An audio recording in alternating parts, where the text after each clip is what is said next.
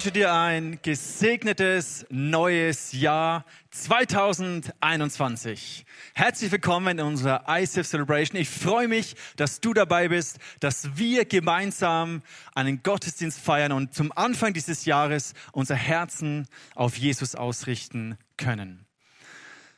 Mir geht es so, wenn ich immer so in diesem Jahreswechsel drin bin, dann schaue ich mir gern immer so einen Jahresrückblick an. Vielleicht machst du das auch, vielleicht ist es eine Gewohnheit, von mir zumindest. Und dann schaue ich mir die ganzen Szenarien und Bilder an, 2020, was Monat für Monat so wir alles erlebt haben, was in dieser Welt äh, los war. Und ich glaube, wir sind uns einig, dass es ein extrem außergewöhnliches Jahr war mit vielen Hochs und mit vielen Tiefs und Turbulenzen. Ich habe mir gedacht, ich verzichte auf diesen Rückblick, äh, aber gedacht, nee, eigentlich will ich das lieber nicht machen, jetzt groß darüber zu reden, wie toll oder wie schlimm 2021 war, sondern ich möchte lieber mit euch einen Ausblick machen. 2021. Wobei ich auch sagen muss, naja, wenn wir ganz ehrlich sind, Ausblick 2021 ist ja auch relativ ungewiss. Das heißt, eigentlich möchte ich auch nicht mit euch darüber sprechen, was wir alles vorhaben und was alles Tolles kommt und wie toll dieses Jahr werden kann, welche Chancen in der Krise sind und so weiter, möchte ich eigentlich auch nicht machen. Was ich machen möchte, und zwar am Anfang dieses Jahres, ich habe mir gedacht, mir tut es gut, diesen ganzen Pandemie-Nebel aus meinem Kopf mal rauszubringen und auf das mich zu fokussieren, was beständig ist, was gewiss ist, und zwar seit über 2000 Jahren. Und das, liebe Freunde, ist das Wort Gottes. Das ist die Bibel. Die Bibel hat Bestand gehabt seit tausenden von Jahren über, durch Krisen hindurch, durch Weltkriege hindurch, durch globale Pandemien, durch alles, was passiert ist. Die Bibel, das Wort Gottes hat Bestand. Und mir tut es extrem gut. Und ich lade dich ein, schnapp deine Bibel. Wenn du zu Hause bist, dann hol schnell deine Bibel und lass uns kurz für einen Moment gemeinsam einfach ein paar Stellen lesen, die uns darauf fokussieren, was wirklich wichtig ist, was Bestand hat und was gewiss ist in diesem neuen Jahr und warum wir das tun, was wir tun, warum es sich lohnt zu leben, warum es sich lohnt, alles zu geben, warum wir eine Hoffnung, eine Vision und warum wir Leidenschaft haben für das, was wir tun. Schnapp deine Bibel, schlag mit mir auf. Ich liebe diese Stelle aus dem Matthäus Kapitel ähm, 22. Schlag es mit mir auf. Matthäus 22 und zwar den Vers ab dem Vers 37. Jesus wird gefragt, was ist denn das wichtigste Gebot? Und er sagt hier, du sollst den Herrn, deinen Gott lieben von ganzem Herzen, mit deiner ganzen Seele und mit deinem ganzen Gemüt. Das ist das höchste und größte Gebot. Das andere aber ist ihm gleich, du sollst deinen Nächsten lieben wie dich selbst. Diese Worte, dieser Auftrag von Jesus an uns als Gemeinde, der steht fest seit über 2000 Jahren. Und lasst uns weiterblättern in Matthäus 28, kurz nachdem Jesus auferstanden ist von den Toten. Er erscheint seinen Jüngern und er gibt ihnen den Befehl, kurz bevor er dann in den Himmel aufgenommen wird. Und er gibt ihnen diesen Auftrag, der auch für uns heute genauso relevant ist. Matthäus 28, Vers 18. Und Jesus trat hinzu und sprach zu ihnen, mir ist gegeben alle Gewalt im Himmel und auf Erden.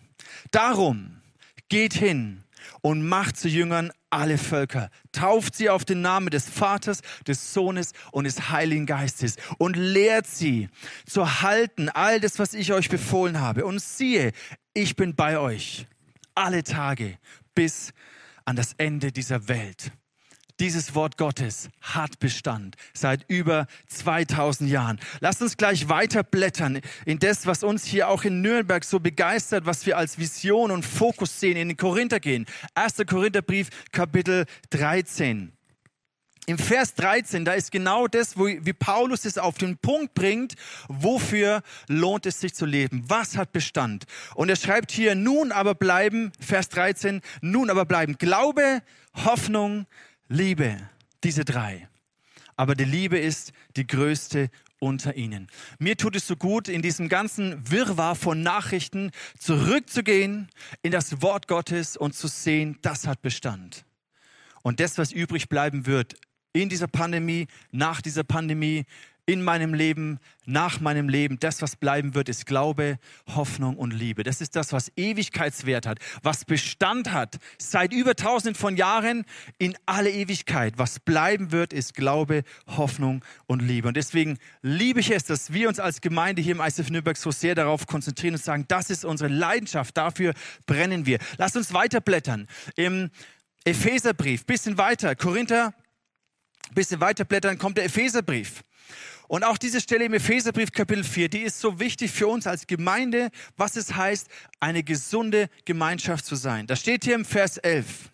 Er hat einige als Apostel eingesetzt, einige als Propheten, einiges als Evangelisten, einige als Hirten und Lehrer. Warum hat er das gemacht? Damit die Heiligen zugerüstet werden zum Werk des Dienstes. Dadurch soll der Leib Christi, die Gemeinde, erbaut werden. Auch diese Tatsache steht seit über tausenden von Jahren und hat so eine Relevanz für uns heute. Lasst uns noch das anschauen, wie denn die erste Gemeinde gelebt hat. Das ist für mich immer so eine Ermutigung, so eine ein Modell zu sehen. In der Apostelgeschichte Kapitel 2, schlag es schnell mit mir auf. Apostelgeschichte Kapitel 2 ab dem Vers 42. Das sind die ersten Gläubigen, die sich, die Jesus kennengelernt haben. Das sind die ersten, die sich bekehrt haben, die sich für Jesus, für ein Leben mit Jesus entschieden haben nach Pfingsten. Und da heißt es hier, das gibt uns so eine wunderbare Perspektive, was, wie kraftvoll und wie schön Gemeinde sein kann. Apostelgeschichte Kapitel 2. Vers 42. Sie blieben aber beständig in der Lehre der Apostel, in der Gemeinschaft und im Brotbrechen und im Gebet. Es kam aber Furcht über alle Seelen und es geschahen viele Zeichen und Wunder durch die Apostel. Alle aber, die gläubig geworden waren, waren beieinander und hatten alle Dinge gemeinsam. Sie verkauften Güter und Habe und teilten sie aus unter alle, je nachdem es einer nötig hatte. Und sie waren täglich einmütig beieinander im Tempel und brachen das Brot hier und dort in den Häusern, hielten die Mahlzeit mit Freude, mit lauterem Herzen. Sie lobten Gott und fanden Wohlwollen beim ganzen Volk. Der Herr aber fügte täglich zur Gemeinde hinzu, die gerettet wurden. Wir könnten noch so viele andere Bibelstellen lesen und sehen, das ist das, worauf es ankommt in unserem Leben. Mich hat es immens ermutigt und bestärkt, mit einem Ausblick für dieses neue Jahr hineinzugehen. Weniger ein operativer Ausblick, was tun wir alles, was planen wir, weil ganz ehrlich, wir wissen nicht, was kommt. Aber was wir wissen, worauf wir bauen dürfen, ist das Wort Gottes, der Auftrag Jesus, von Jesus, die Vision, die wir als Kirche haben, die Kultur, die Gemeindekultur, die wir leben, das hat Bestand. Ich möchte nochmal auf diesen letzten äh, Punkt kommen in unserer Kultur.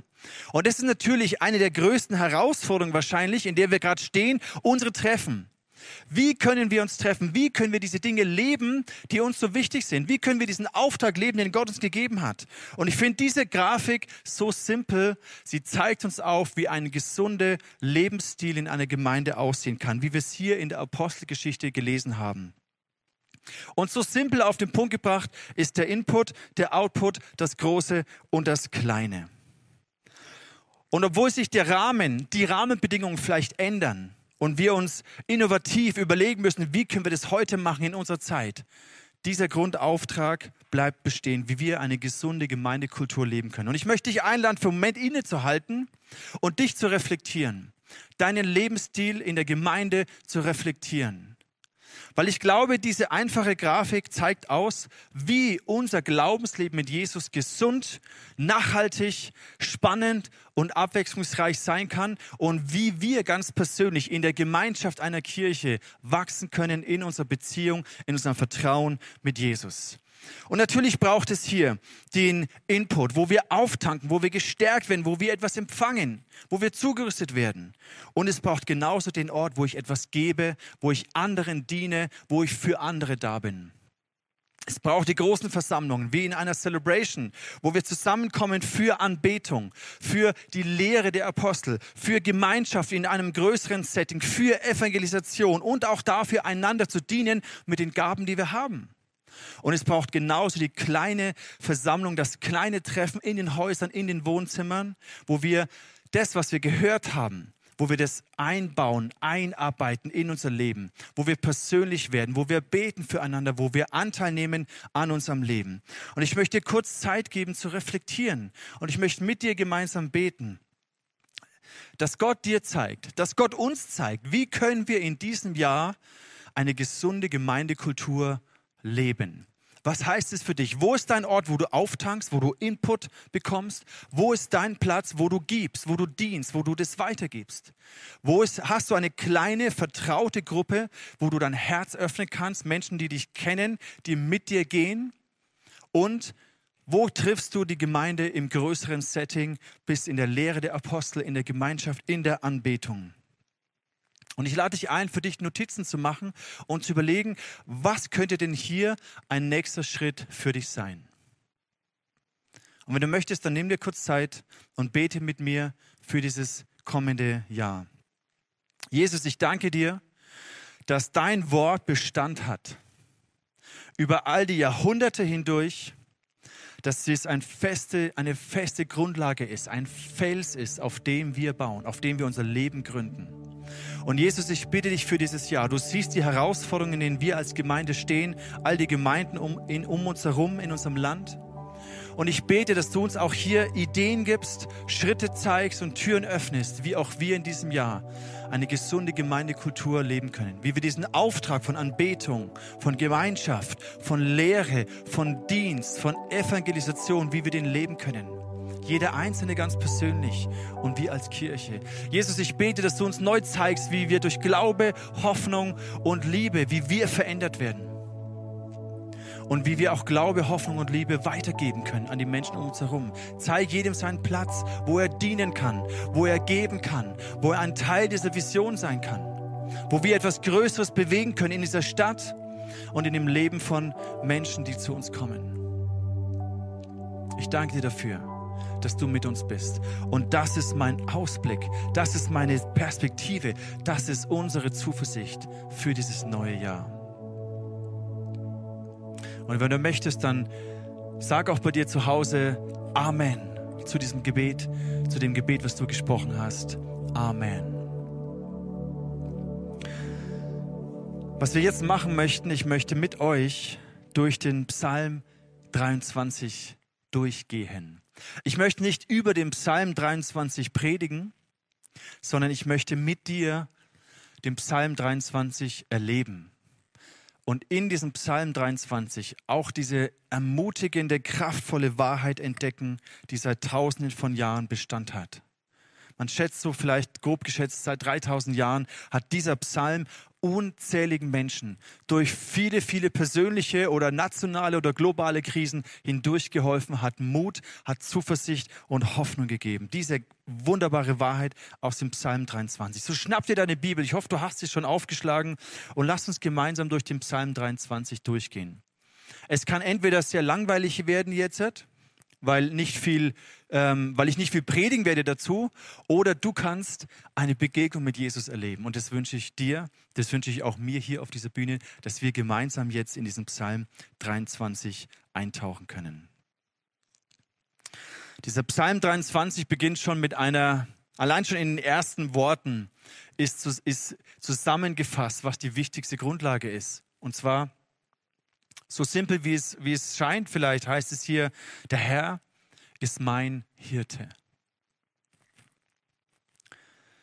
Der Herr ist mein Hirte. Diese beiden Worte, der Herr ist mein Hirte und der Hirte ist auch mein Herr, zeigt die Haltung von David. Er war ein König und es erfordert Demut zu sagen, ich brauche diesen Hirten. Ich brauche diesen Hirten. Ich komme alleine nicht klar. Ich habe gesehen in einem dieser Rückblicke, ein Grund, warum Menschen diese komischen, aus unserer Sicht absurd erscheinenden Hamsterkäufe getätigt haben, war die Angst vor Kontrollverlust. Deswegen haben Leute massenweise Klopapier gekauft, aus Angst, die Kontrolle zu verlieren. Ich verstehe nicht, was das genau bedeutet, was das mit Klopapier zu tun hat, aber auf jeden Fall ist das eine These von den Psychologen. Im Jesaja 53, da heißt es im Vers 6, wir alle irrten umher wie Schafe, die sich verlaufen haben, die verloren waren, an jeder auf seinem eigenen Weg. Aber der Herr lud all unsere Schuld auf ihn und damit ist Jesus gemeint. Aber es spricht zu uns, es überführt uns tendenziell. Ticken wir als Menschen so, dass wir unser eigenes Ding machen wollen, dass wir selber wissen wollen, was richtig ist, was falsch ist und was genau für unser Leben das Beste ist. Und es erfordert Demut zu sagen, ich brauche einen Hirten, weil es impliziert ja auch dieses Bild, ich bin wie ein Schaf. Und es ist nicht sehr schmeichelhaft, wenn wir ehrlich sind. Natürlich ist es nicht schmeichelhaft. Und deswegen erfordert es Demut zu sagen, ja, ich brauche einen Hirten. Und wichtig ist aber diese Kombination. Der Hirte ist auch mein Herr. Und es fällt uns oft schwer anzuerkennen, dass Gott unser Herr ist, weil es bedeutet, dass wir uns diesem Herrn unterordnen, dass wir sagen, du definierst, wo es lang geht. Du führst mich. Du leitest mich. Ich, ich folge dir nach. Und in dieser Kombination, der Herr ist mein Hirte und der Hirte ist aber auch mein Herr, in dieser Kombination können wir weitergehen in diesem Psalm 23.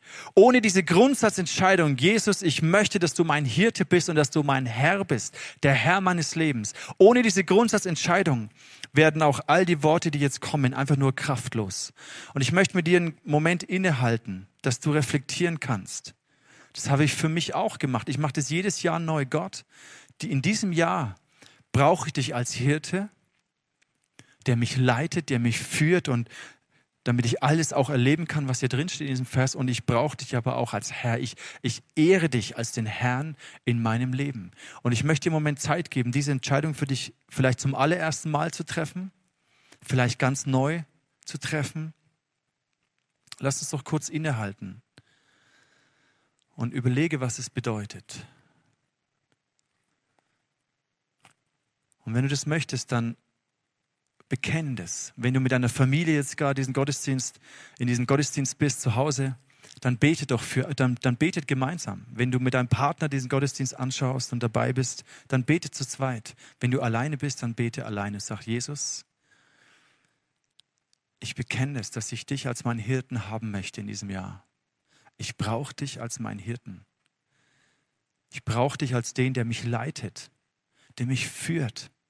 Ich brauche dich als den, dem ich nachfolgen kann. Und Jesus, ich will dich auch als meinen Herrn. Ich gebe dir mein Leben hin in diesem Jahr. Ich liefere es dir aus. Ich entscheide mich, dass ich mich dir unterordne, dass dein Wille in meinem Leben geschehen soll, dass das, was du für mich hast, am besten ist. Jesus, ich vertraue dir. Ich vertraue dir, dass du weißt, was am besten für mich ist. Jesus, du bist mein Hirte und du bist mein Herr. Wenn du möchtest, dann sprich es aus. Zu Hause, da wo du bist. Jesus, du bist mein Hirte. Du bist mein Herr. Ich folge dir. Ich vertraue mein Leben dir an. Ich vertraue meine Gesundheit dir an. Meine Familie, all meine Pläne in diesem Jahr, meine Wünsche, die Sehnsüchte in meinem Herzen, auch die Not in meinem Herzen. Ich vertraue sie dir an, Jesus. Du bist mein Hirte. Sei mein Hirte, Jesus. Sei mein Herr.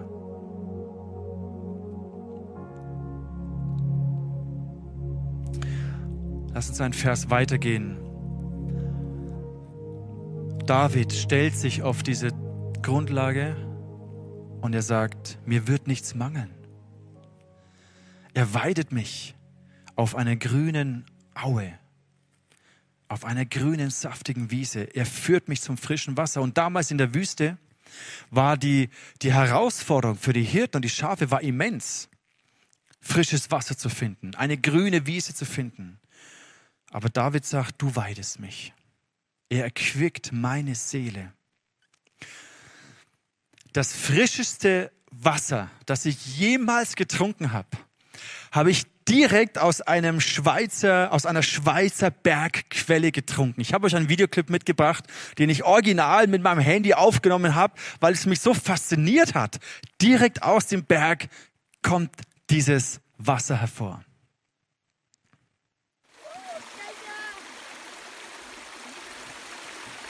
Wir waren hier unterwegs als Familie und da sprudelt es raus. Aus dem Felsen, direkt aus dem Felsen. Und dann schöpfst du dieses Wasser. Du hast geschwitzt, du warst müde, die Sonne war, hat gebrannt. Und dann schöpfst du dieses Wasser und es, oh, das erfrischt deinen ganzen Körper. Und dann siehst du natürlich dieses wunderbare Panorama mit in den Schweizer Alpen. Ist einfach nur ein Genuss. Das war das reinste Wasser, das ich jeweils getrunken habe, direkt aus dem Berg. Und so stelle ich mir das vor. Wenn David sagt, du führst mich zum frischen Wasser, du erfrischst, du, du erfrischst meine Seele. Unsere Seele kann ganz schön müde werden. Unsere Seele kann ganz schön erschöpft werden. Umso wichtiger ist es, dass wir diese Quelle finden, dass wir dieses frische Wasser finden, dass wir diesen Hirten haben, der uns dorthin führt, wo wir auftanken können, wo wir Kraft schöpfen können, wo wir neuen Mut und neue Hoffnung und neue Zuversicht finden können.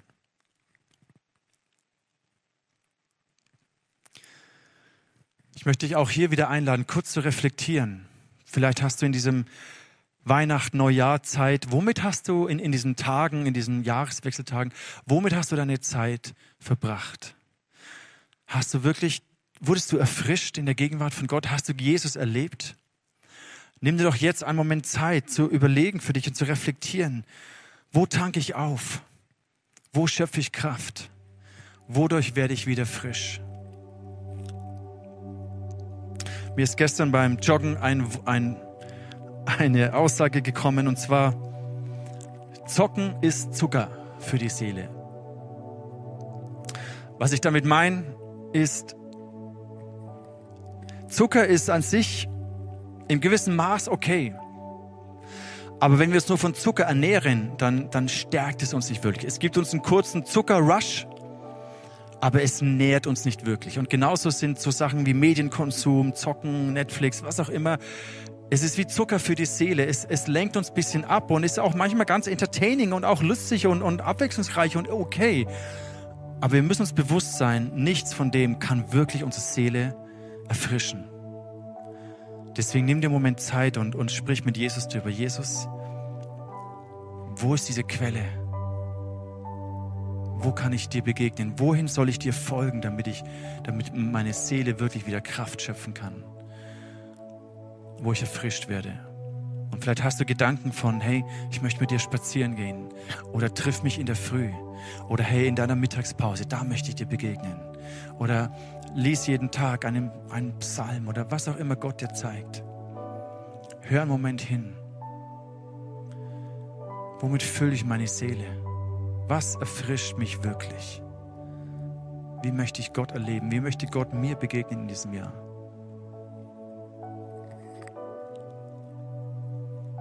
Jesus, ich danke dir, dass du uns leitest zu diesen frischen Weiden. Ich bitte dich in diesem Jahr, führe mich zu diesen frischen Wasserquellen, wo meine Seele wirklich auftanken kann. Hilf mir zu unterscheiden, was mich nur kurz ablenkt oder mich kurz entertaint, was okay ist in einem gewissen Maß, aber Führe mich auf diese saftigen Wiesen. Mach dein Wort ganz neu lebendig für mich in diesem Jahr, dass ich daraus Kraft schöpfen kann. Jesus, du erquickst meine Seele. Du erquickst meine Seele.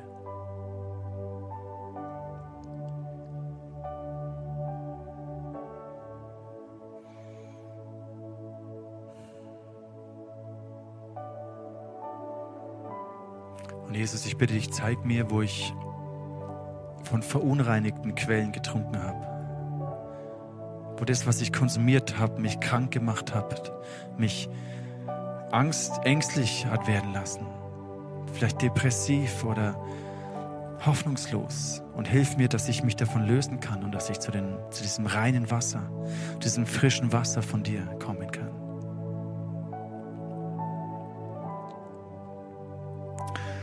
Lass uns weitergehen zu dem Vers, wo er sagt, er führt mich auf rechter Straße, um seines Namens willen. Und ob ich schon wanderte im finsteren Tal, fürchte ich kein Unglück. Denn du bist bei mir.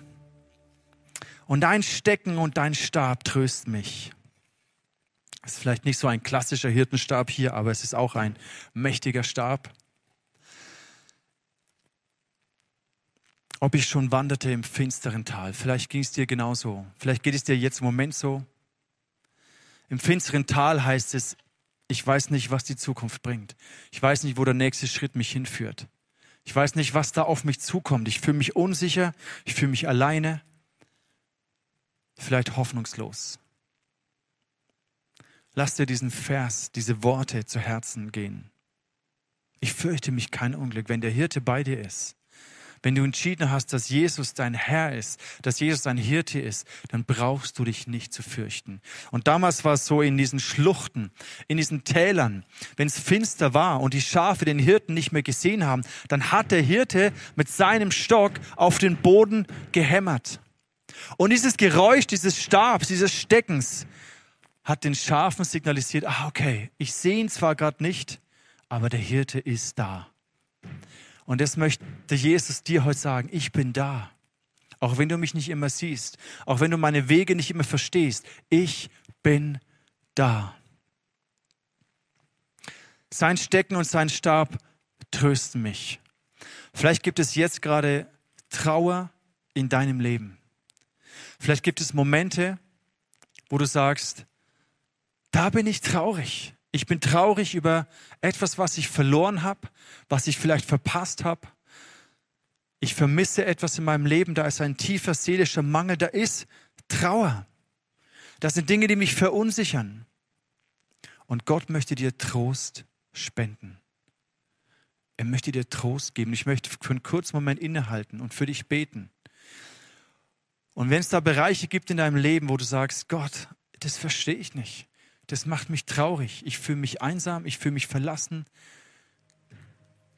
Ich möchte beten, dass jetzt dir Jesus begegnen und du Trost empfinden kannst. Jesus, dein Stecken und Stab, deine Nähe, deine Führung, deine Leitung, sie trösten mich. Und ich bete, dass du jedem jetzt deinen Trost zusprichst und spüren lässt, der es braucht. Du bist der, der uns Geborgenheit gibt. Du bist der, der im finsteren Tal uns niemals, niemals alleine lässt. Und Jesus, komm mit deiner tröstenden Hand, mit deinem tröstenden Arm und leg sie um uns und um jeden jetzt hier, der trauert. Vielleicht trauerst du um den Zustand deines Herzens. Vielleicht trauerst du um den Zustand deiner Familie, deiner Ehe. Vielleicht trauerst du, weil ein Mensch, der dir wichtig ist, krank geworden ist oder sogar verstorben ist in diesem Jahr. Vielleicht trauerst du, weil du Zeiten von Einsamkeit erlebt hast und Angst in deinem Herzen sich breit gemacht hat. Dann liefere jetzt Jesus diese Trauer aus und sag, Gott, hier ist diese Trauer, ich gebe sie dir. Und ich bitte dich, tröste mich. Tröste mich, Jesus. Ich brauche genau jetzt deinen Trost.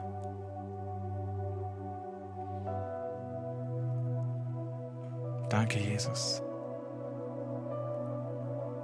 dass du uns tröstest, dass du für uns da bist.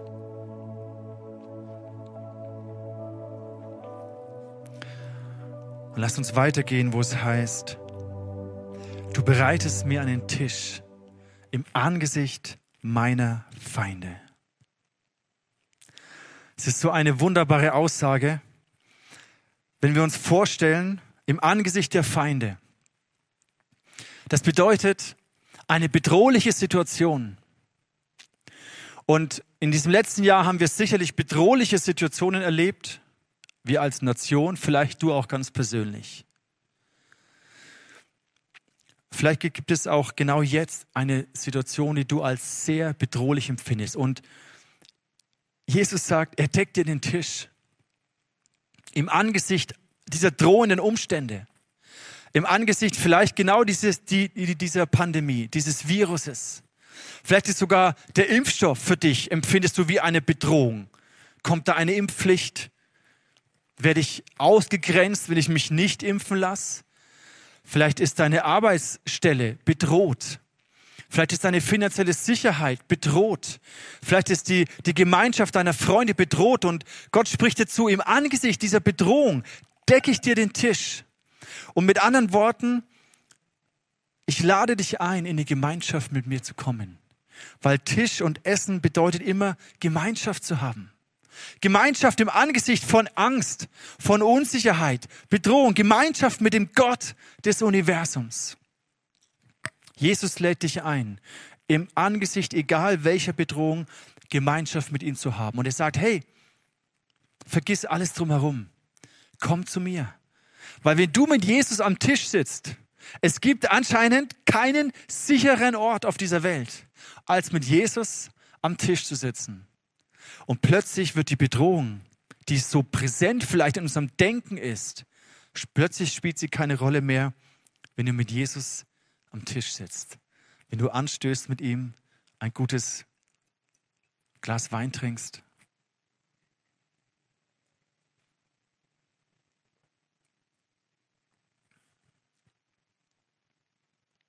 Wenn du mit Jesus am Tisch sitzt, was soll dann noch bedrohlich sein?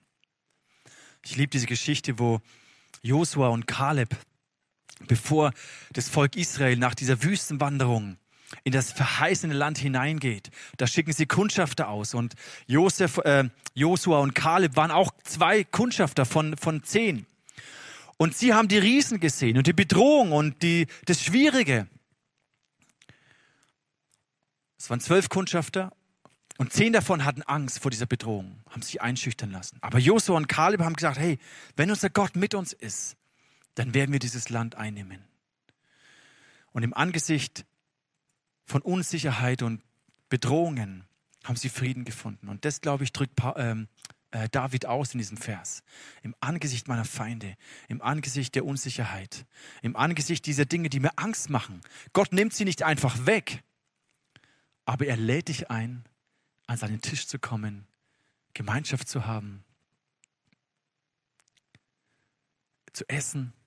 Und Essen steht auch immer dafür, dass, dass es dich stärkt, dass es dir neue Kraft gibt.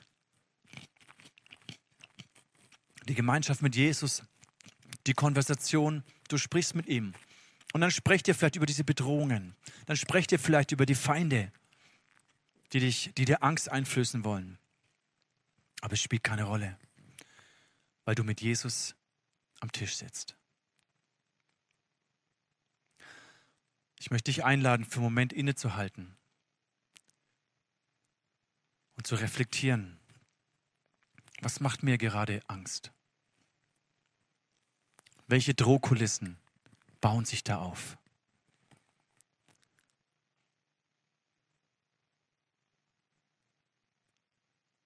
Möchte dich einladen, darüber nachzudenken. dich mit Jesus an den Tisch zu setzen, zur Ruhe zu kommen, Gemeinschaft mit ihm zu erleben. Und ich wünsche dir, dass du erlebst, wie sich diese Drohkulisse ändert.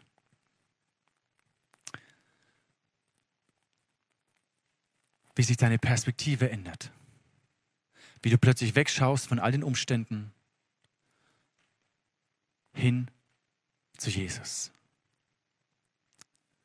Wie du wieder Zuversicht und Hoffnung findest, weil darin liegt der Schlüssel in deiner Sichtweise, in deiner Perspektive. Und er sagt hier, hey, ich decke dir diesen Tisch. Komm, lass uns beten für einen Moment und innehalten und überleg du dir für dich dieses Angebot von Jesus an und sagen, Jesus, ich komme an deinen Tisch. Ich höre auf zu googeln und alles zu recherchieren und zu verstehen und alles richtig machen zu wollen. Und ich komme einfach an deinen Tisch, weil ich kann diese Bedrohung gar nicht verändern. Ich kann diese Feinde gar nicht besiegen. Ich komme zu dir an den Tisch, Jesus. Und ich lasse dich meine Feinde besiegen. Du kämpfst für mich, Jesus. Und mein Herz findet Frieden bei dir.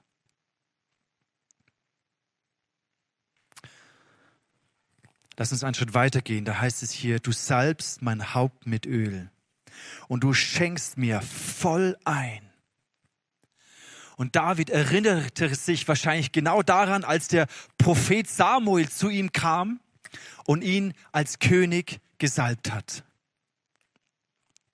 Und er hat sich gebeugt und Samuel hat ihn mit Öl gesalbt, der Prophet Gottes und hat die Berufung Gottes über seinem Leben ausgesprochen. Und dieses Öl war immer ein Zeichen für den Heiligen Geist. Und so hat David den Heiligen Geist empfangen und Ja gesagt zu dieser Berufung Gottes über seinem Leben. Und dieses Öl und diese Salbung steht für die Befähigung Gottes. Gott weiß genau, dass David es nicht aus eigener Kraft schaffen konnte, sondern er hat die Kraft des Geistes Gottes empfangen. Und das symbolisiert die Salbung.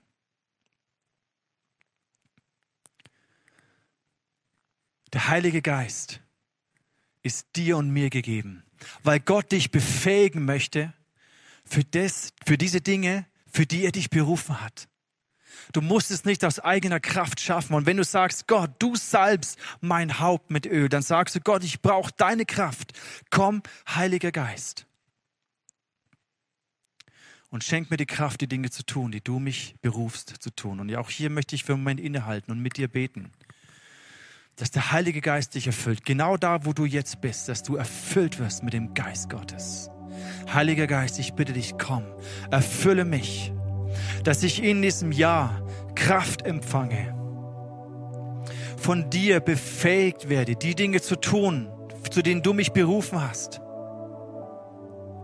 dir zu dienen Menschen zu dienen, sie zu lieben,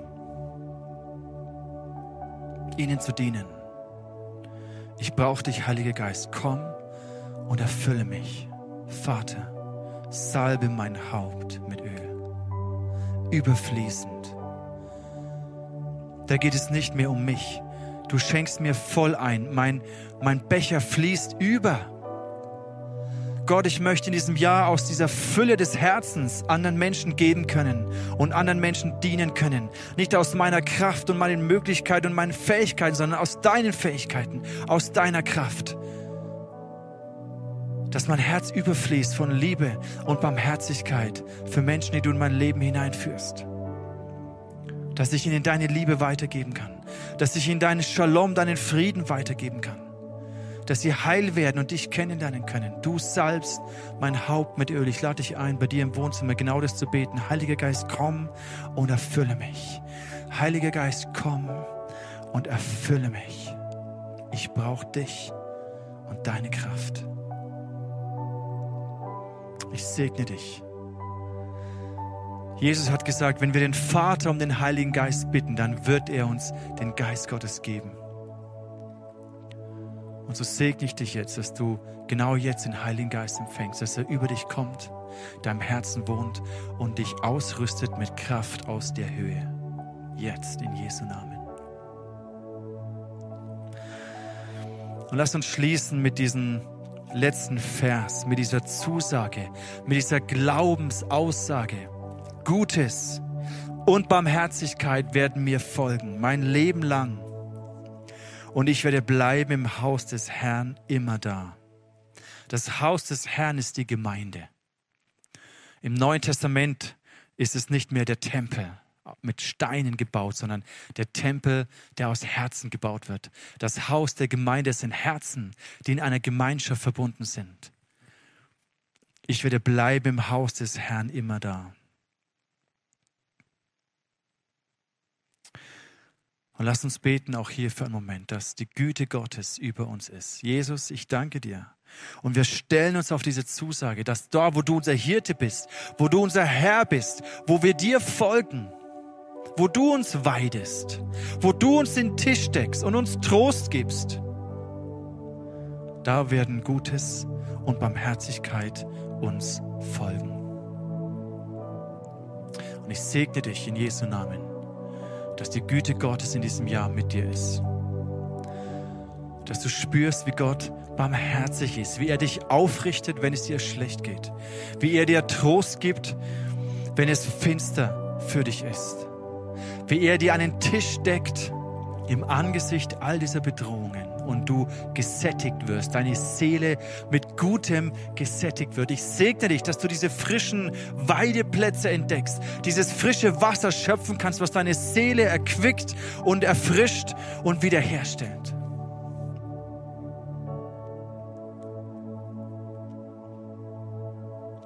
In dem Namen von Jesus. Der Herr ist mein Hirte und dieser Hirte ist auch mein Herr. Mach das nochmal zu deinem Bekenntnis, jetzt wo du bist. Wenn du möchtest, sag es laut aus. Jesus, du bist mein Hirte und du bist mein Herr. Amen.